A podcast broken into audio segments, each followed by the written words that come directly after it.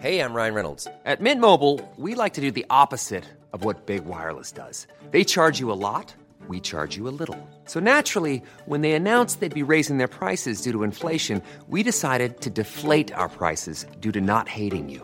That's right. We're cutting the price of Mint Unlimited from $30 a month to just $15 a month. Give it a try at mintmobile.com slash switch. $45 upfront for three months plus taxes and fees. Promo rate for new customers for limited time. Unlimited more than 40 gigabytes per month. Slows. Full terms at mintmobile.com. Planning for your next trip? Elevate your travel style with Quince. Quince has all the jet setting essentials you'll want for your next getaway, like European linen, premium luggage options, buttery soft Italian leather bags, and so much more. And is all priced at 50 to 80% less than similar brands. Plus, Quince only works with factories that use safe and ethical manufacturing practices. Pack your bags with high-quality essentials you'll be wearing for vacations to come with Quince. Go to quince.com/pack for free shipping and 365-day returns.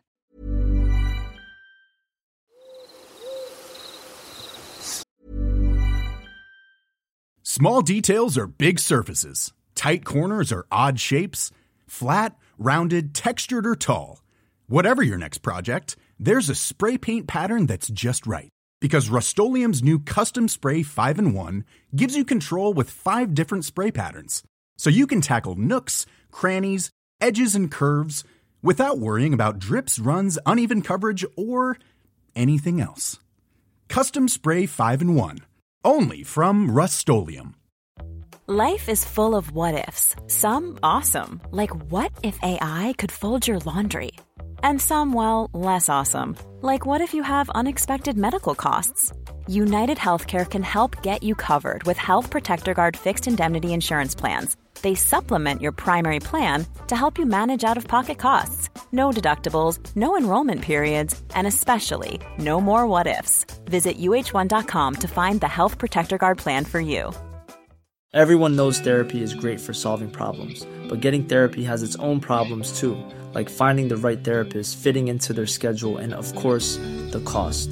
Well, BetterHelp can solve those problems. It's totally online and built around your schedule. It's surprisingly affordable too. Connect with a credentialed therapist by phone, video, or online chat, all from the comfort of your home. Visit betterhelp.com to learn more and save 10% on your first month. That's BetterHelp, H E L P. Burrow is a furniture company known for timeless design and thoughtful construction, and free shipping, and that extends to their outdoor collection. Their outdoor furniture is built to withstand the elements, featuring rust-proof stainless steel hardware, weather-ready teak, and quick-dry foam cushions. For Memorial Day, get 15% off your Burrow purchase at burrow.com slash ACAST and up to 25% off outdoor. That's up to 25% off outdoor furniture at burrow.com slash ACAST.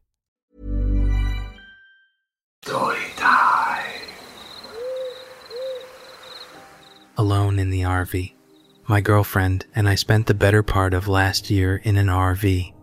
It was pretty dope until the fun came to an abrupt end. We were driving along the 15 in Utah in this stretch of highway that has about 70 or 80 miles between rest stops. We had stopped in the desert a few times before, and we were low on gas, so I was trying to spot a good place to veer off. I searched too long, and the RV ended up running out of gas, so I pulled off into the desert. I had a spare can in the back, so it wasn't a problem. The momentum of the RV took us maybe a 100 yards away from the highway. We came to a stop, drank a few beers, and decided it was as good a place as any to call it a night. My girlfriend fell asleep when night fell, so I decided to use my little book lamp to get some reading done. A few chapters in, I started hearing something besides the wind from outside of the RV. It was a jingling sound like keys. It was getting closer. I sat straight up and my heart started racing. I listened very carefully and then heard it right outside of my window.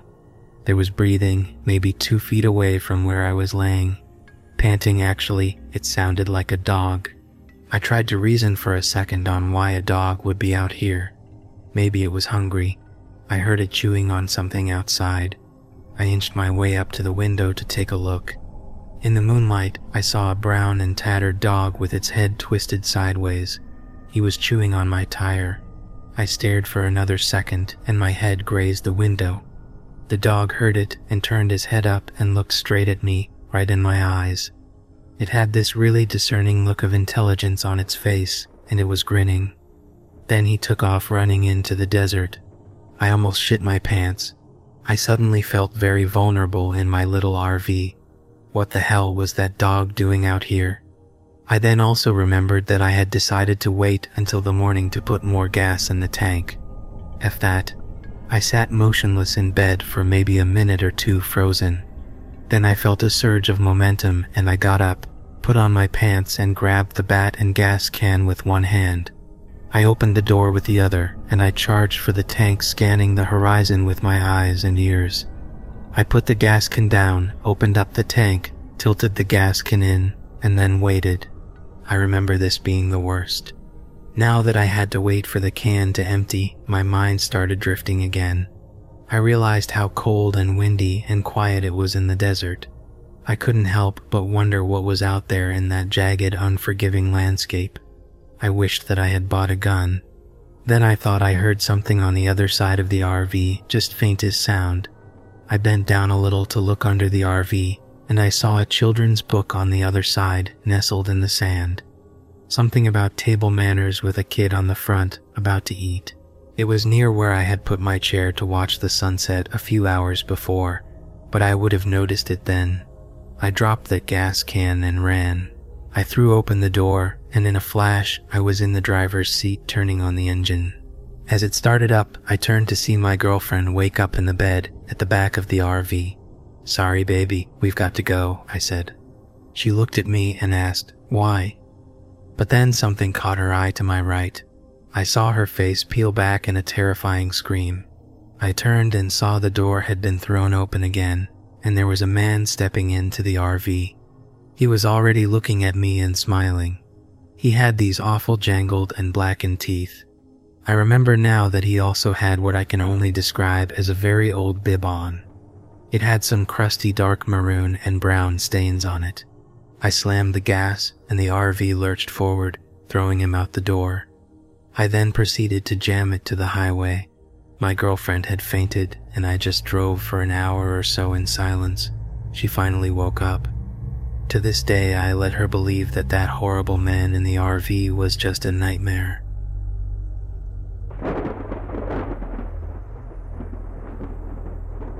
I have never gone camping or out into the woods at night after this trip. A few friends and I had a long weekend, five days off from school, and we decided to go camping in the North Georgia mountains. We packed a big 10 person tent. There were five of us two guys, three girls, and loaded up my buddy's truck. He and I had some experience being outdoors, camping, hiking, or hunting, and he's an army vet, so we packed really well and had all sorts of amenities like a propane stove or grill, fold up cots, portable shower. We were in it for the whole weekend. We left Wednesday afternoon and parked the truck in a small town and started hiking into the woods to find a spot. It was a fairly normal hike until we got about four or five miles in. The first time we noticed something strange was when we came into a little clearing in the woods with a big pond or tiny lake in it. We stepped into the open area and everything stopped. No birds chirping, no squirrels running around, even the clouds and wind seemed to stop moving. My buddy and I both thought, well shit, there's gotta be a predator nearby, and took out our handguns. It's the law in Kennesaw just in case. I've never seen a bear in Georgia, so we figured it was a mountain lion or maybe some coyotes. My friend and I were looking around the edge of the clearing, and he grabbed me. He nodded across the water, and when I looked, I saw what seemed to be a woman standing just at the tree line. She was maybe 150 yards away. We assumed she must live somewhere nearby, and so we continued walking past the water and clearing. As we headed back into the woods, I looked over my shoulder at where she was standing, but she was gone. The sounds of the forest returned once we got into the trees. We made a campsite about two miles past that as it was getting late and we didn't want to be stuck building camp in the dark, we got everything unpacked and set up and built a fire, popped a couple beers and sat down to hang out.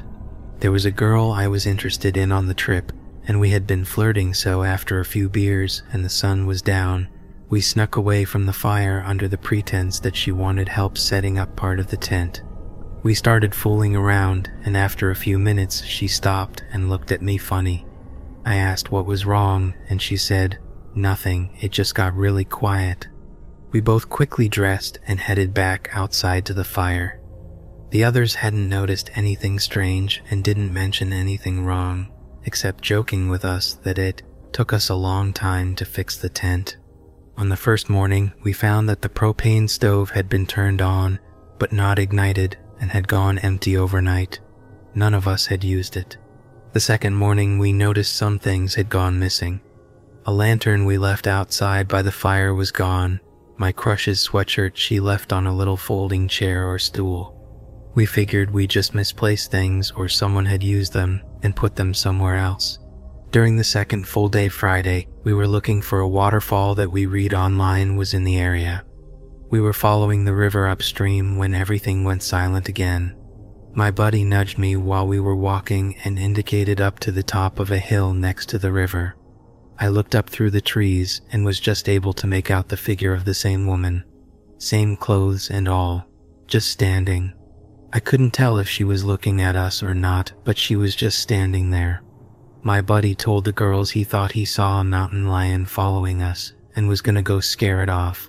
He hustled up the hill making a lot of noise and came back about 10 minutes later. He said he scared it off to the girls, but told me aside that the woman wasn't there when he got up there. We found the waterfall and put it out of our minds as the girls decided to skinny dip in the river and titties can solve anything. We hiked back to camp and found it a mess. It wasn't totally trashed, but it was clear something had gotten into our stuff. We told the girls it was probably raccoons. We both took our guns to bed with us. That night shit went sideways. I remember waking up because my crush was squeezing my arm. We had been sleeping cuddled up together. I opened my eyes and she hushed me before I could ask what was wrong. There was complete silence all around the tent. I looked across the tent and my buddy was sitting halfway up looking around. We both stayed awake for the next two ish hours until the sun started coming up, and then packed our stuff and we all headed out. The entire hike back into town was eerily silent. There were a couple points I thought I saw the woman through the trees, but never got a clear sight of her. We avoided the lake completely and got back to the truck in what seemed like half the time it took to get out to the camp. After we were safely on the road back home, the girls and my buddy all started to tell everyone about moments they thought they heard or saw the woman all weekend, but were too freaked out to mention it out loud like she would go away if we ignored her. The wild part was none of us could describe her face. It's almost like it was blurry. No idea who she was, but I've never been camping or hiking at night since.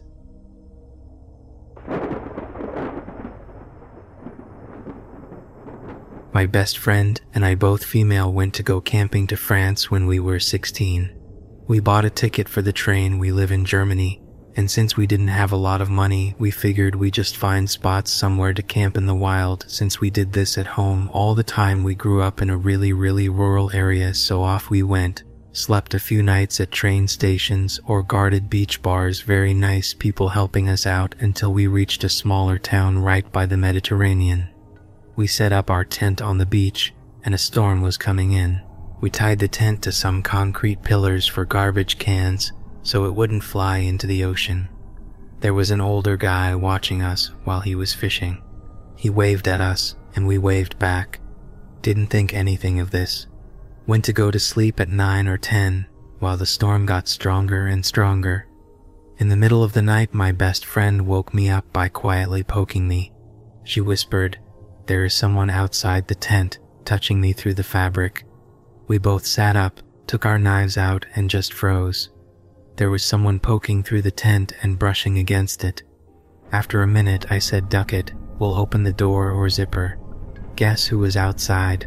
That fishing guy. He tried to tell us that there were apparently rats eating the food we left in our pot outside. That's why he wanted to wake us up. We asked him why he's still there in the middle of the night. It was like 2 in the morning by then. He said he's meeting his friends to go night fishing. It was storming and raining at this point, so that was a fat lie we lied to him.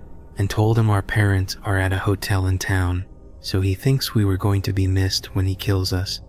We untied the tent from the concrete and started packing up our shit. We just wanted to get away there. He didn't try to touch us, he just watched us and told us his friends were going to be there soon. So we hurried up and the tent got ripped away by the wind and flew into the ocean. So there we were, two 16 year old girls, no tent, almost no money, and some creepy guy on a lonely beach in the rainstorm. We just packed the rest and bolted. He didn't follow us and his friends never showed up. We found a spot in the town surrounded by walls, like a little patio, so we stayed there until the night was over. Tried to find a hostel the next day, couldn't find it, took the next train home. Duck this. We wanted to stay for two weeks, made it to four days, and I had my period. It was the holidays of my dreams.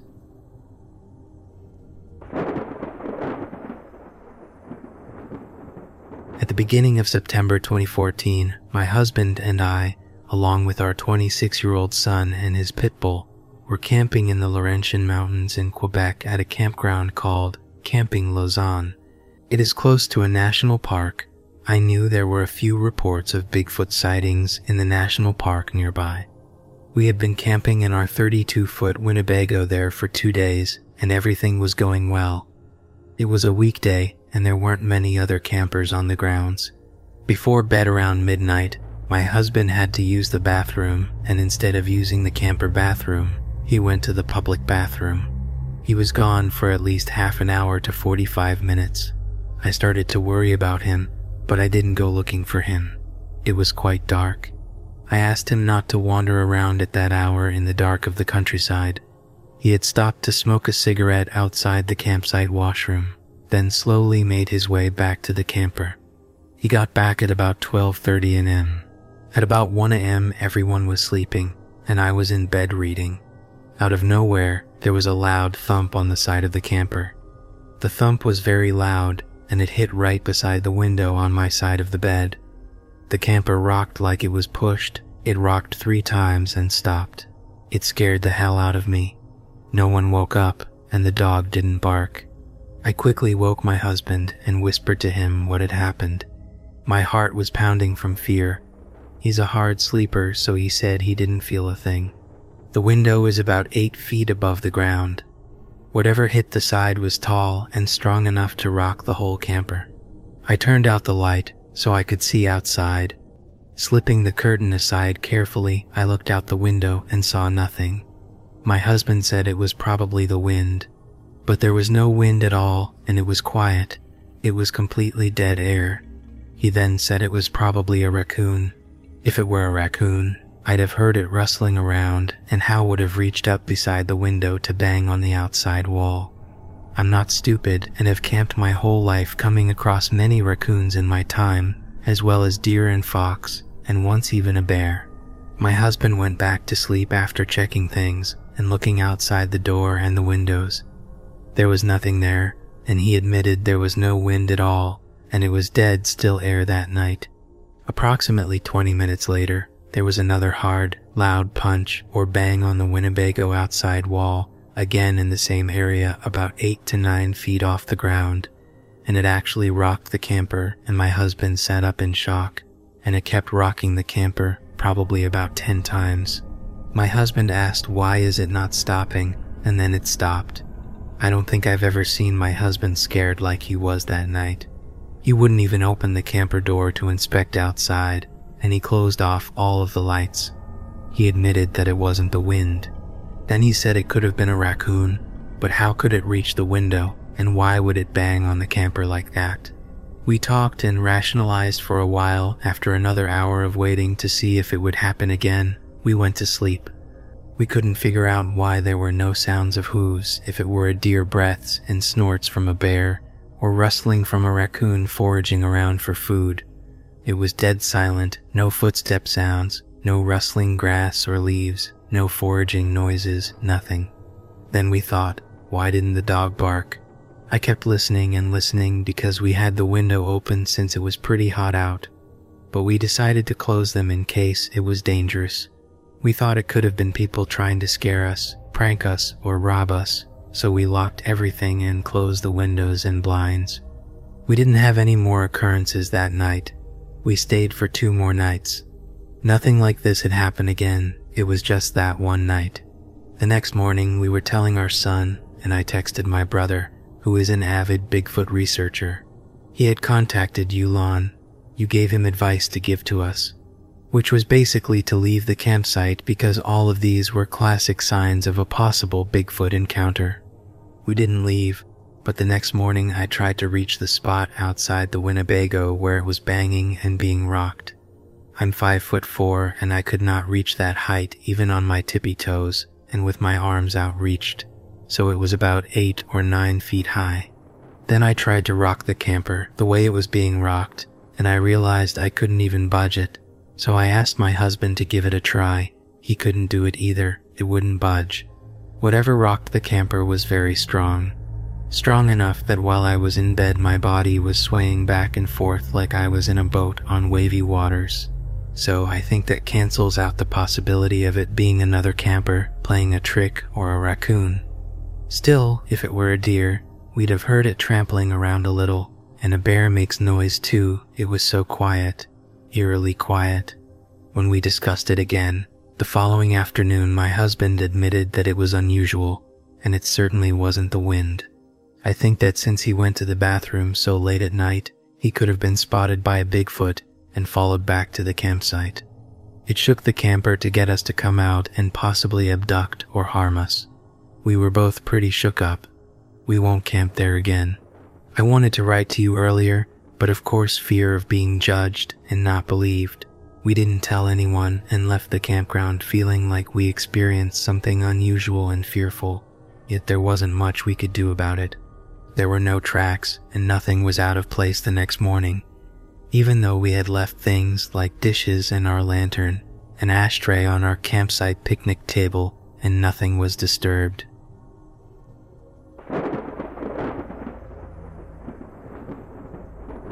I've lived in Appalachia for all but four years of my life, and I'm almost 22, and I have never experienced any of the creepy things people say about the Appalachian Mountains until the story I'm about to tell you.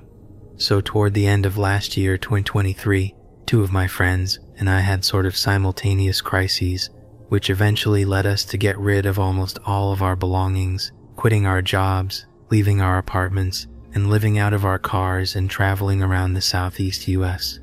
Well, on our first night on our big trip, we went to stay with a friend of one of my travel mates. She lived in Tennessee in the Appalachian Mountains, the Smoky Mountains specifically. She lived off a back road in the middle of the woods. The first night we were there, she had told us that there were strange occurrences on the property. The house was haunted, and there was something in the woods. She had told us that whatever is in the woods likes to hang out around her shed. She said that one night she was walking up onto her porch when she got the overwhelming feeling of being watched. Becoming fed up with whatever it was, she screamed something along the lines of, Go away into the woods, only for something to scream right back at her. She claimed to have seen it one night from her kitchen window. She said it was peeking around the shed, staring at her. It wasn't an animal, but it wasn't human either. Out of curiosity, I asked her to describe whatever creature she saw in more detail, but she refused. I, being the skeptic that I am, basically disregarded everything she said and forgot about it. Now, because it was our first night on the trip, and it was so fun and new to us, we wanted to sleep in our cars, which were parked right in front of the shed I mentioned earlier. Yes, that shed. We hadn't yet made window covers, so we were sleeping in three subs with uncovered windows completely surrounding us. But I had no issue with this. I thought the worst that could happen would be that I'd wake up with a bear staring at me. So I went to bed peacefully and woke up in the middle of the night, really needing to urinate. I got half dressed, put on my shoes, left my car, walked to the edge of the woods, did my business, got back in my car, and went to sleep. No uneasy feeling, no feeling of being watched, nothing. The next night, I once again woke up, really needing to relieve myself. So, just like I did the night before, I sat up in bed, put on my pants, got my shoes ready, and reached for the door handle. But I couldn't do it. It was like every hair on my body stood on end, and I got this overwhelming feeling of dread and foreboding. Now, I had a makeshift bed in the back of my SUV, on top of all the back seats that I flipped down. So I'm sitting there in my bed, looking around through all of my uncovered windows. I can't see anything outside, except for some faint outlines of trees and the glints off of my travel mates' cars. I neither saw nor heard anything that should be putting me on edge. I reached for the door handle again, but I once again got that terrible feeling. I continued to look around, tried to reach for the door, and withdrew my hand. I finally gave up and said screw it and just went into an empty water bottle. The next morning, I got up and was talking to my travel mates, and one of them mentioned waking up in the middle of the night out of nowhere and experiencing an overwhelming feeling of being watched. She sat up in her makeshift bed and looked all around, only to see nothing. I can't lie, when she said that, I got a bit of a knot in my stomach.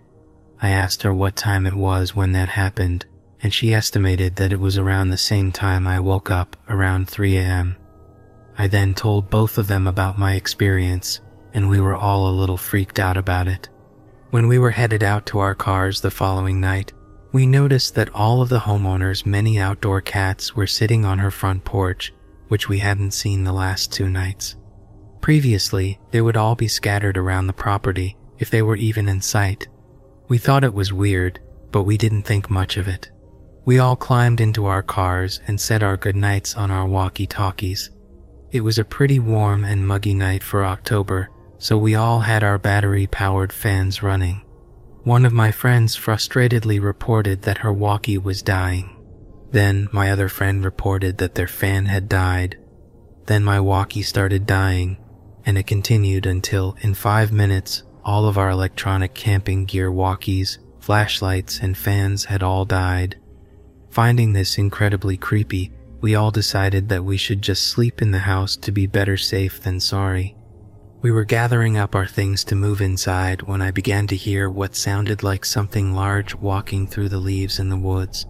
I kept stopping what I was doing and looking toward my friends who were standing right by the woods. They seemed unbothered every time, so I would just continue what I was doing. That was when I heard a louder noise coming from the woods and finally decided to walk over to my friends. Turns out one of them was standing watch while the other one gathered the rest of her things. Me and my friend stood there watching my other friends back, and it kept sounding like whatever was in the woods kept getting closer to us. Soon enough, my friend had gathered all her things, and we calmly, but quickly went into the house. From what I can remember, we slept in the house the following night as well, but the night after that, one of my friends borrowed some sage from the homeowner and saged all along the wood line and around our vehicles before we got ready for bed. We slept perfectly fine for that night and every night after. No more weird feelings, noises, nothing. Of course, we were pretty much perpetually on edge from then on but it was never quite the same feeling of dread and foreboding that I had felt before. To be honest, I don't know what to make of all of it. I know I didn't see anything, but the feeling I got was unlike anything I had ever experienced. That was the first and only time in my life where I have gotten that feeling, especially just out of nowhere. I've told the story a few times now, and I've had people tell me that it was just a bear, but I don't think a bear would give me that sort of instinctual feeling of danger when I can't even hear or see it. And I'm fully aware that I may be biased now, but I've lent a bit more credibility to the homeowner's stories after my experience. For those of you that are curious, no, we are not still on the trip. Unfortunately, the whole thing went downhill after a couple of months, and we are now integrating back into society. We are, however, all still friends and no, we did not experience anything like this again, despite staying at several campgrounds in the middle of the woods in other parts of the southeast.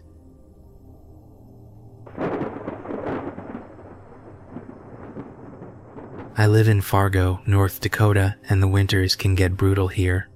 My husband is a long haul trucker, so I'm home by myself a lot. One Monday morning, I was outside shoveling snow from my front walkway it was still snowing, but the snowblower was busted and I wanted to get some of it out of the way. I worked on it for an hour or so, then decided to go inside and get a cup of coffee. I left the shovel on the front porch. After about 15 minutes, I headed towards the front door and back outside. It was then I noticed that the shovel was missing. I knew I had left it by the door. Then I looked up our driveway towards the street. It's very long, about 200 feet, and saw someone shoveling snow by the mailbox. I walked in that direction and saw footprints along the driveway, so I figured this person had my shovel. But why would they be shoveling out by the road?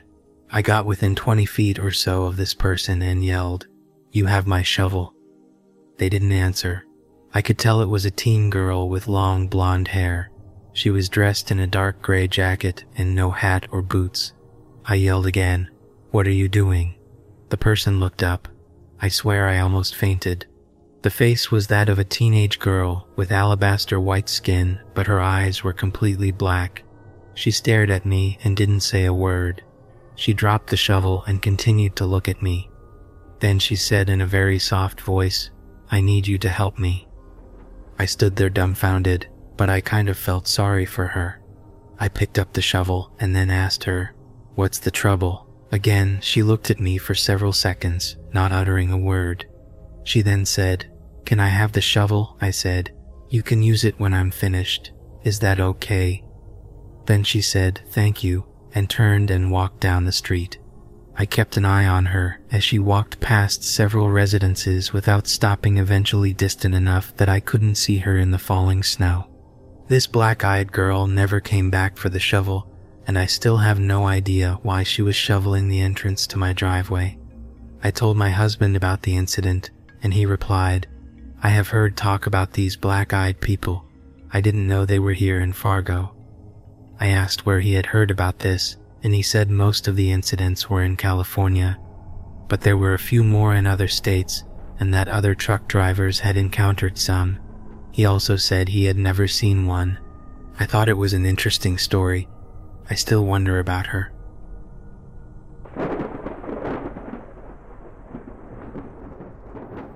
I don't know what it is. I've lived in the same house for the last 18 years, and it's only gotten worse. I live in an old coal mining town, Allison Park, in Pennsylvania. I know my house is haunted, but I believe that to be beside the point. Something is stalking my family, the first encounter I had was in the early 2010s. I heard my name being called repeatedly from far away, and it sounded like my friend. Started walking towards home and turned because I felt I was being watched. I saw a dark, humanoid figure that was at least 7 8 feet tall. I ran home. Things were fairly quiet as far as I can remember up until the last few years. Recently, things have been amping up. It started as rustling in the woods and the feeling of being watched. Next came the deer, so many deer. There was one I recall seeing multiple times in the same spot for a few days on my way home that just didn't look right. The most recent encounters have left me researching what to do. Two nights ago, my mom saw a pale white face with glowing eyes pressed up against the front door. She said she froze in fear and didn't know what to do. Tonight I got home after dark and walked toward my house. Seconds after I locked my car, I heard a blood curdling scream come from the train tracks, followed by a very calm voice yelling, Help me very loudly. I froze in fear for a solid 15 seconds just listening. I slowly walked up my porch steps just listening to two different voices screaming, one frantic and screeching, while the other was calm and just called out to help me. I yelled in the front door for my mom because the frantic voice sounded vaguely like my youngest sister, but I thought maybe she was messing around. When she came outside, it grew quiet and the frantic voice had stopped. We heard help me one or two more times faintly, then nothing. My sister was at a friend's house and it wasn't her. We went to pick up dinner and there were deer everywhere. Now, this isn't uncommon for Pia to see a ton of deer, but like I said before, these ones were weird. They stared right at you and didn't run from the car, even if they were in the middle of the road. Someone, please tell me what is going on. What are these things?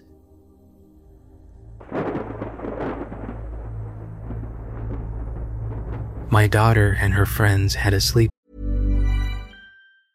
Planning for your next trip? Elevate your travel style with Quince. Quince has all the jet setting essentials you'll want for your next getaway, like European linen, premium luggage options, buttery soft Italian leather bags, and so much more. And is all priced at 50 to 80% less than similar brands. Plus, Quince only works with factories that use safe and ethical manufacturing practices.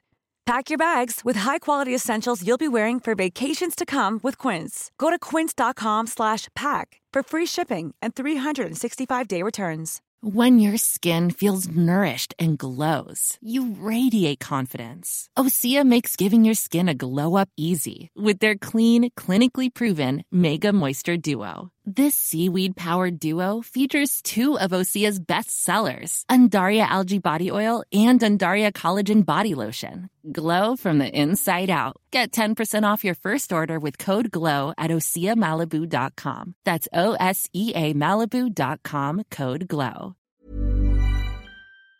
over last night. Well, apparently one of the girls said she felt like something was watching her. Then I guess the other girls started feeling this sensation too.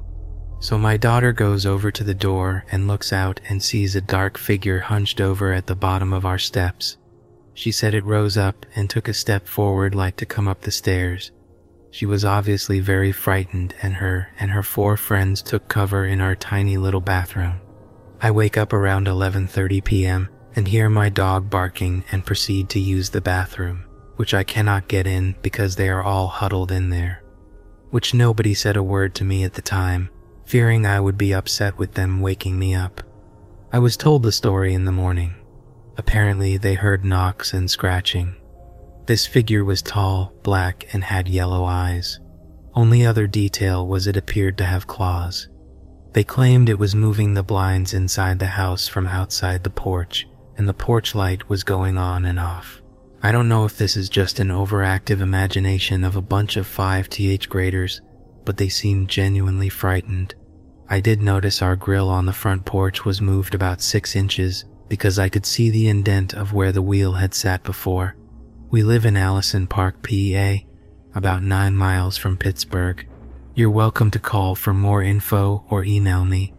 I'm not sure if anyone else has had a similar experiences, but would appreciate any information.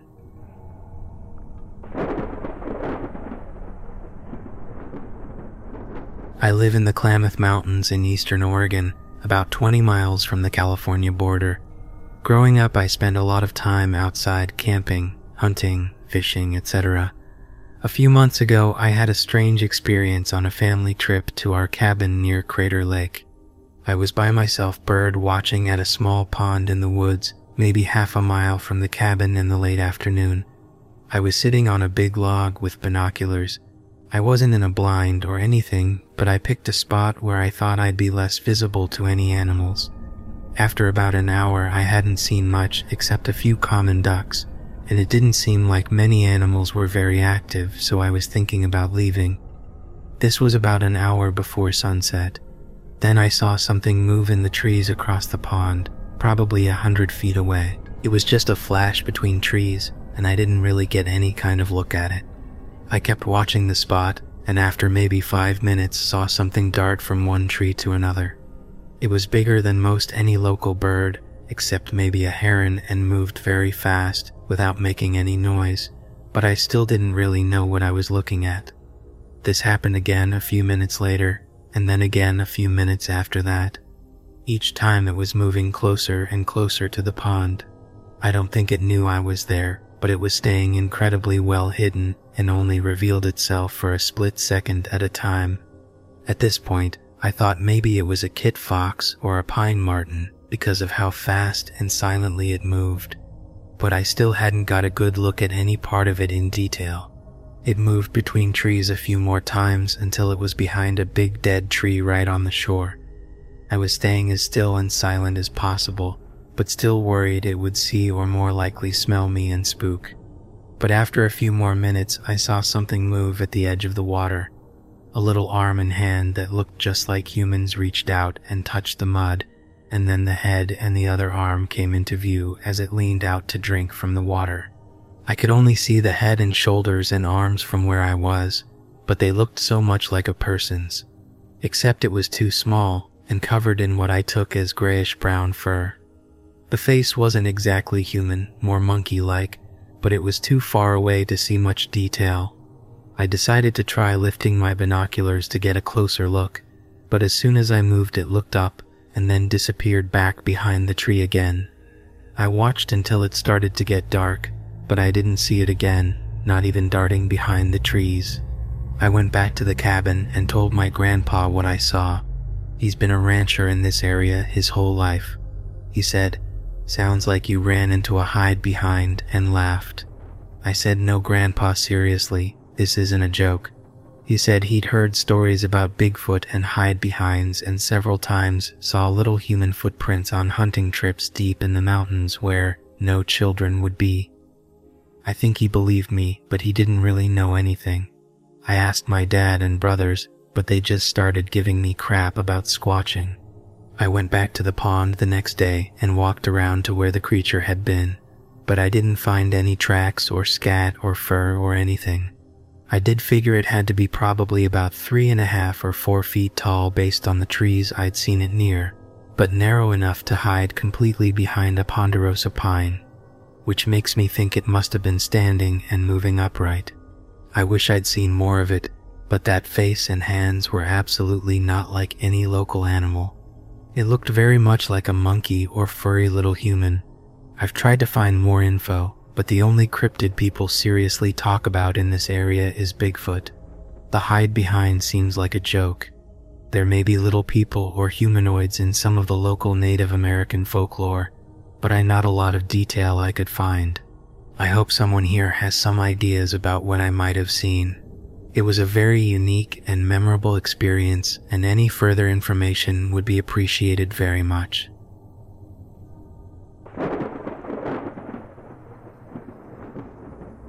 I was up hunting on my way out to my blind before sunup. Kept hearing footsteps behind me on the path that would stop when I did. I would stop every 15 yards or so, how my dad taught me to walk through the woods in the morning to break up the sound a bit and I would look around trying to see what I was hearing. Skip forward 20 minutes, and I make it to my blind, zip up the door, and sit down. Footsteps got super close, so I made a fairly loud noise, and I heard it run up the hill behind me and stop. Then I heard a series of different howls. Wolves. I had wolves stalking me at 4:30 a.m. Terrifying.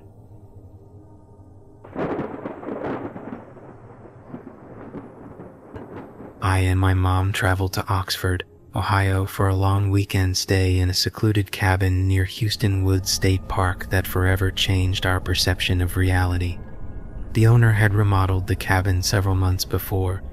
The cabin was built into the side of a hill with a garage constructed underneath. The cabin was equipped with a screen deck that from the outside looked as though it was off a second floor, but actually it was off the main floor of the residence.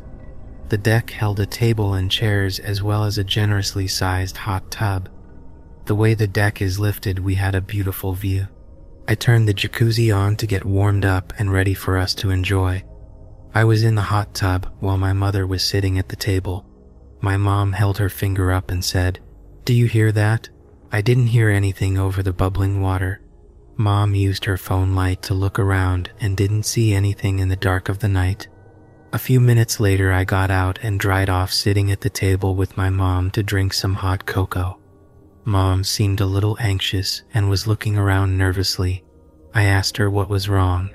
She shook her head, saying the forest sounds just kind of stopped. Oh my gosh, you're right, I replied as I realized I no longer heard the crickets and frogs chirping. After an hour or so, we decided to go to bed. The next day, we decided to explore the area around the cabin and noticed the ground was damp from an overnight shower.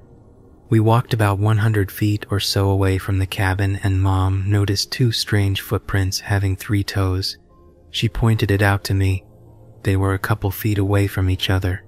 We spent another hour looking around and then headed back for lunch. That night, as we enjoyed the hot tub, we heard a loud screeching scream come from somewhere outside the cabin.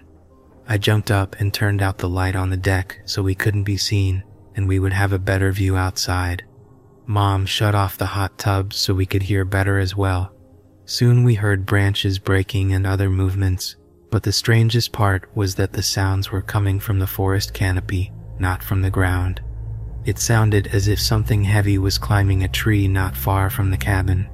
We both stood back against the wall close to the door that goes inside. We could hear something really big, but couldn't see anything. As we were getting ready to go inside, we saw a set of yellow glowing eyes looking at us from a branch level with a deck about 30 feet away. We ran inside and slammed the door praying we were safe. Not sure if we should call someone, we decided to sit inside after making sure the doors were all locked. We stayed up for another hour and didn't hear anything else, so we went to bed. The next morning after breakfast, we went outside to look around the cabin where we thought the noises were coming from.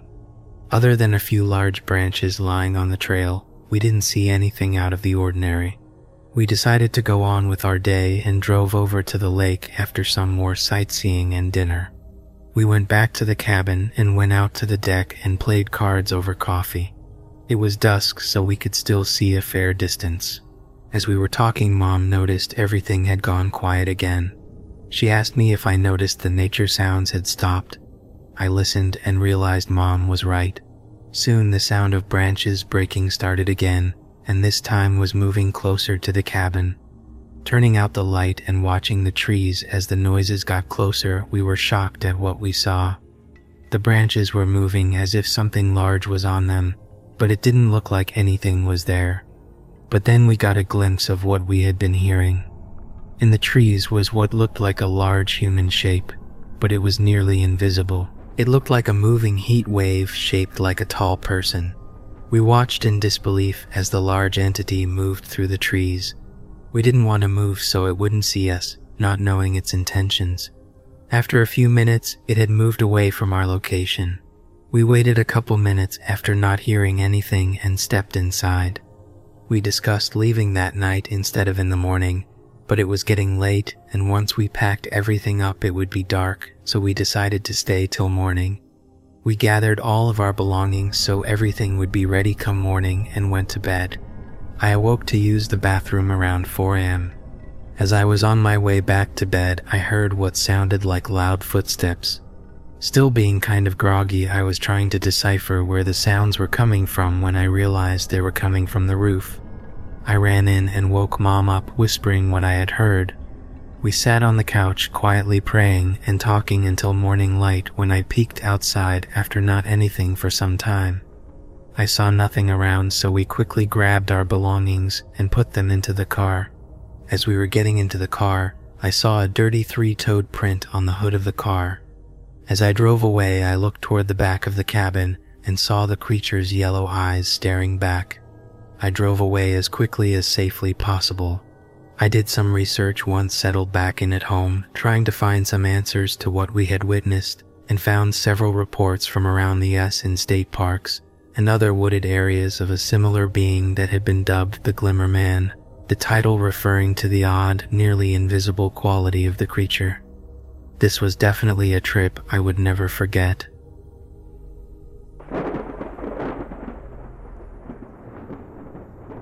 It was a chilly autumn evening when I had first won the Gleaming Galaxy tablet in a local contest. Excitement surged through me as I unwrapped the precious device marveling at its sleek design and powerful features. But as time went on, I realized I didn't need it as much as someone else might, so I decided to put it up for sale on Craigslist. A few days later, a woman named Rebecca reached out, explaining it was her daughter's birthday and she was looking for a gift. She offered to pay the asking price without haggling, and we agreed to meet at a nearby coffee shop.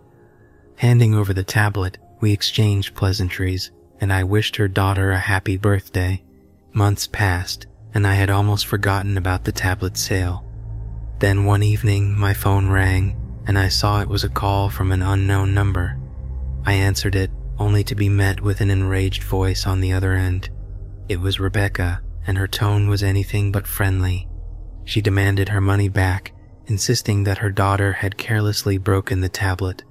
Stunned by the audacity of her request, I calmly explained that the sale had been final and I couldn't be held responsible for any damage incurred after the transaction. Her anger escalated and she began hurling insults, threatening legal action if I didn't comply with her demands. I hung up, thinking that would be the end of it, but it was just the beginning of a nightmare. Rebecca seemed to be consumed by a relentless obsession, and her anger quickly spilled onto social media. My Facebook page became a breeding ground for her vicious comments and unwarranted accusations. She dug through my photos, learned about my family, and began targeting them as well. I felt trapped in a digital horror show, unable to escape the relentless torment of this woman who had once been a mere customer. Every post I made, every photo I shared, was met with her malevolent comments, and her constant monitoring of my online activity sent shivers down my spine. My life had taken a dark turn, and I began to question whether it was worth the trouble. Then, one fateful afternoon, as I was out running errands, my phone pinged with a notification. It was a message from a neighbor alerting me to a suspicious looking woman lingering around my house. Panic seized me, and I rushed home, my heart pounding with fear. What I saw upon my return left me paralyzed with dread. Rebecca was standing on my doorstep, glaring at me with a wild and menacing look in her eyes. The once friendly woman who had purchased the Galaxy tablet now appeared unhinged and dangerous. Her presence at my doorstep sent a cold shiver down my spine as I realized just how far she had gone. I confronted her, demanding that she leave immediately, but she remained defiant. With a manic laugh, she accused me of ruining her daughter's birthday and ruining their lives. It was as though she had lost touch with reality, spiraling into madness over a tablet. Panicked and fearing for my safety, I called the police. It was only with their intervention that Rebecca finally retreated, leaving my life in tatters. The nightmare didn't end with her arrest, though, as the experience had forever scarred me. I learned that the digital world, where transactions were made behind screens and usernames, could also be a breeding ground for obsession and torment. Even now, when I look at the Galaxy tablet, I can't help but feel a lingering sense of unease. It serves as a chilling reminder of how a simple online sale can turn into a terrifying ordeal, leaving behind scars that may never fully heal.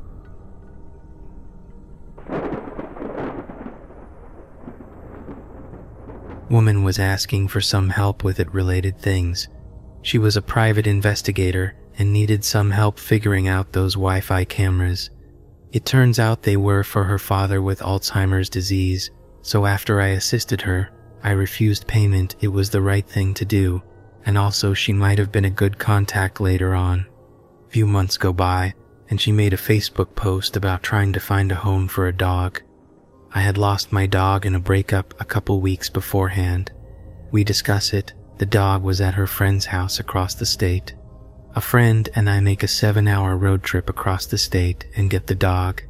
Had Flipper about a day before I got the text, so I've decided to give the dog to my friend. Um, what? She'll pick him up as soon as possible. You do realize I just drove across the state to get this dog. This went on for a while between herself, me, and the friend. Her friend was a real piece of work that I guess was being wishy washy over taking the dog before I came into the picture. It was for the friend's father, who was in his mid 90s and didn't move much.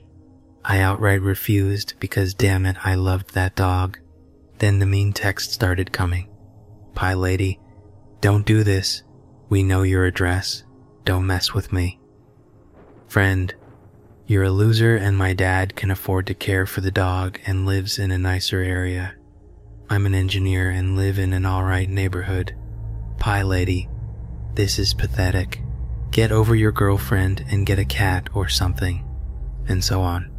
I realized that I didn't have the mental fortitude to fight a potentially nasty battle against two bored, wealthy, mid 50 year old women.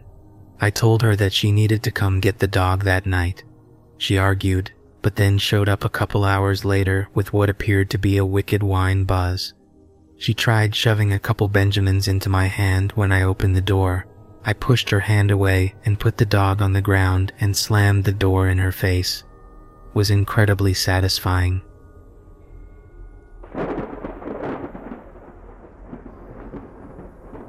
It was a brisk fall afternoon when my husband and I set out to purchase a chaise lounge from a Facebook sale group. The seller, a woman who was moving to Florida, had posted the ad, and we quickly arranged for a pickup at her house. With the anticipation of a good deal, we drove to the seller's home, located in a quiet suburban neighborhood. Upon our arrival, we noticed the well maintained exterior of the house, adorned with colorful flowers and a white picket fence. It was a picturesque home and we expected a straightforward transaction.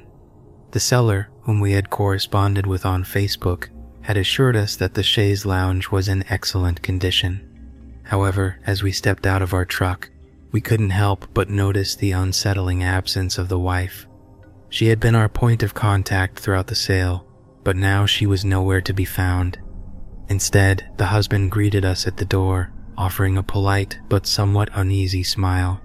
He ushered us inside, and we followed him into the cozy living room where the chaise lounge was placed.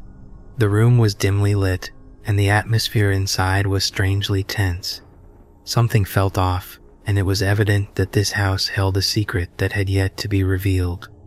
As we approached the chaise lounge, the man's two young children, a boy and a girl, ran into the room, their faces contorted with anguish.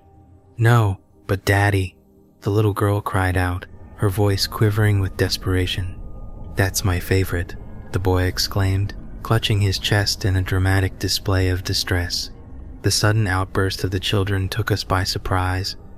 It was as if they had an unspoken connection to the chaise lounge, something beyond a mere piece of furniture.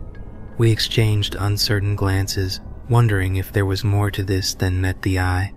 Nevertheless, we didn't want to cause any further distress, so we agreed to purchase the chaise lounge as initially planned. The husband seemed relieved, and he offered to help us carry the furniture out to our truck. My husband, trying to make polite small talk, decided to inquire about their upcoming move to Florida. So you guys are moving to Florida.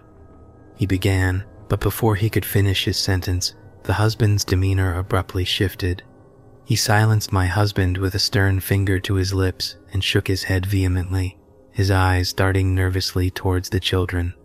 It was clear that the kids were unaware of their impending move, and this revelation was not to be spoiled. We exchanged brief pleasantries, completed the transaction, and made our way back to the truck with the chaise lounge in tow. As we drove away from the picturesque suburban neighborhood, we couldn't shake the eerie feeling that something dark and mysterious lurked beneath the surface of that seemingly idyllic family home. What secrets were they keeping from their children? Why were the kids so attached to that particular piece of furniture? The enigmatic encounter left us with more questions than answers, and as we continued our journey, we couldn't help but wonder what other mysteries were hidden within the confines of that suburban house in Florida.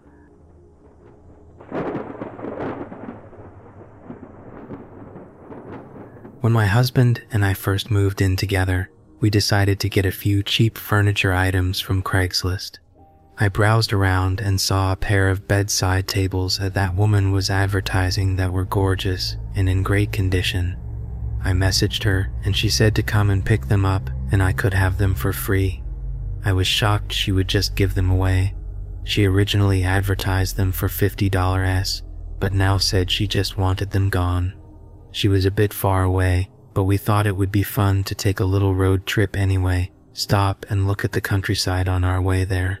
After a scenic four hour drive, we got to the woman's house. We were both immediately overcome with a creepy feeling we could not explain. We joked about her being a serial killer before we got out of the car. Her house was falling apart. Her lawn was so overgrown you could barely see where her front yard was and all around there were statues of human animal hybrid creatures like gargoyles almost. We walked up her garden path, a clearing amongst the tall grass, and knocked on her door. While we are waiting, I notice she has wind chimes on her deck made of steak knives. I nudge my husband and point them out to him, and he just shrugs. Maybe she is into craft or something, we thought. We've seen similar wind chimes done with spoons, so it wasn't that weird, but definitely not something you see every day. She wasn't answering the door, so we knock on the door again, but there is still no answer. My husband squinted and looked through the tiny glass pane on the door. He then made a strange face and suddenly said, Let's go. My heart leaped into my throat, and we quickly made our way back through her creepy front yard and back into our car and drove away. I was so confused.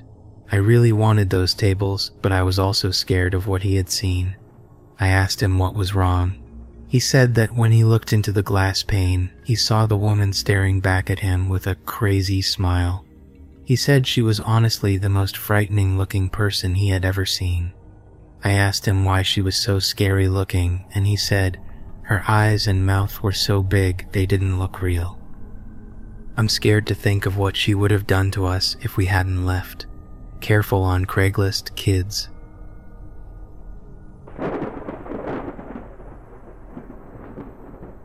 So the setting is 2015. My sister and I are home alone watching Craigslist horror stories on YouTube. A bit ironic, I know. Now, for reference, I was 13 while my sister was 17, and having these watch parties had become something of a habit as it was our last year together before she went off to college. We lived in a safe neighborhood, and nothing had ever really happened at that point that would give us any reason to be anxious about being alone. Anyways, time goes on, and my sister suggests we order a pizza since she's starving. I'm not one to turn down a pizza, so I naturally agree, and we place an order at a local pizza place. We continue watching our videos for another 15 20 minutes before I step out to use the restroom. Just then, I hear the doorbell ring, followed by my sister getting up to go answer it, so I carry on with my business with the assumption it was just the pizza. I'd say only two minutes had passed as I come back and realized my sister was still at the door talking with someone. I couldn't really make out what was being said, but I knew it was definitely a man's voice responding to her. As I go to see what's going on, my sister promptly shuts the door, pizza in hand. I initially assumed maybe there was just an issue with the payment, so I just tease my sister for taking so long and go sit down. I know, I know who thought a 13 year old boy could be an oblivious asshole. It didn't take long for me to realize, though, that my sister wasn't eating, despite this whole thing being her idea, and even more so, she had a very nervous look on her face now and wasn't speaking much. I asked her what was up, and she proceeds to tell me that when she opened the door to greet the pizza guy, he looked at her as if he was checking her out and followed up by giving her the most unsettling smile she's ever seen. She was just trying to get the pizza and go as we had already paid online, but the creep insisted on trying to make conversation with her. The man pretended to fumble around trying to get the pizza box out of his bag, all while asking very personal questions that he certainly had no business asking, like how old she was and if she was alone. Now, I admittedly thought she was just messing with me, I mean, stuff like that can never actually happen to people, you know, right? But nevertheless, it still left me feeling a bit anxious. We tried to enjoy the food and move on, and I'd say about an hour or two later, we had finally calmed down about the whole thing. Right as we were getting ready to clean up and go back to our own rooms, there's a knock at the door, a very loud and aggressive one at that. We share the same nervous look, then hesitantly slip over to a window to see if we can get a look at whoever's knocking. Now I hadn't seen the guy, but my sister immediately recognized him as the pizza guy from before. We were contemplating calling the police, but the guy only knocked once or twice more before getting in his car and taking off way too fast down the road, almost like he knew if he continued he was more than likely going to end up in a lot of trouble. We made a round around the house, making sure everything was locked up, and then waited for what felt like ages for our parents to finally get home. My sister told them about what happened, but our mom insisted we were just being dramatic, that we had just made ourselves nervous because of the videos we're always watching. While we both initially insisted on being serious, we eventually just gave up and tried to move on from the whole thing. We ordered from that place a few more times but thankfully never saw that same delivery man again. Nothing else ever came of the situation, but I can't help but think about what could have happened if that creep had been just a bit more persistent. What if he had kept trying to get into the house? It accidentally left the door unlocked. I think his intentions were obvious, and I can only hope that his behavior has caught up with him and that he's somewhere getting the help that he most definitely needs. Edit. For those who may have read my other submission here, this encounter took place about a good year before that one, and is mostly why I refuse to ever bring that situation up with my family.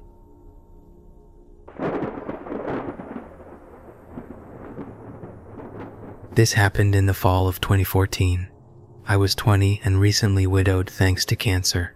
I was living with my parents again and was looking to get back out on my own. I had found roommates in the past from Craigslist, and it wasn't a problem for me. I never met any weirdos or anything. This time was a bit different. I met a guy we'll call Andrew. We texted for a few days, and he seemed normal. We even exchanged pics just for peace of mind. We decided to meet up, and he told me he didn't have a car. Red flag. How are you going to move out without a car? We don't live in a city with a very good bus line, and it just seemed off to me. So, stupid me decides to pick him up later that day. He lived in the next town over, and we were just going to go to McDonald's and get to know each other. At 8 p.m., I start making my way to his house, which I come to find is in a trailer park. I finally found the right one, and he comes and gets in my car. Just looks like a normal 18 year old kid, except he looked younger, in my opinion. Like 16, 17, he was Hispanic and not bad looking. He did seem fidgety though. We get to McDonald's, and I'm like, So should we go in? To which he replies with, Let's just sit in the parking lot. I found this odd, but whatever. We sit and chat and kind of get to know each other. I find out he works in the next town over. Keep in mind that is now two towns away from where I wanted to move, and he has no car. He says it won't be a problem. He starts looking around him as if he's super nervous. He asks about my dating life, and this is where it gets odd. I tell him about my husband, and he asks if I'd consider dating him so we could get a one bedroom. He keeps talking about how I can cook for him and be his girl. At this point, alarm bells are ringing, but I keep my cool and laugh along, saying, Hey, you never know what could happen. I tell him I need to go home because it's getting late. I take him back home and we part ways without incident. He texted the next day, but I never replied. So that's my creepy Craigslist story. I probably won't use it to find any more roommates.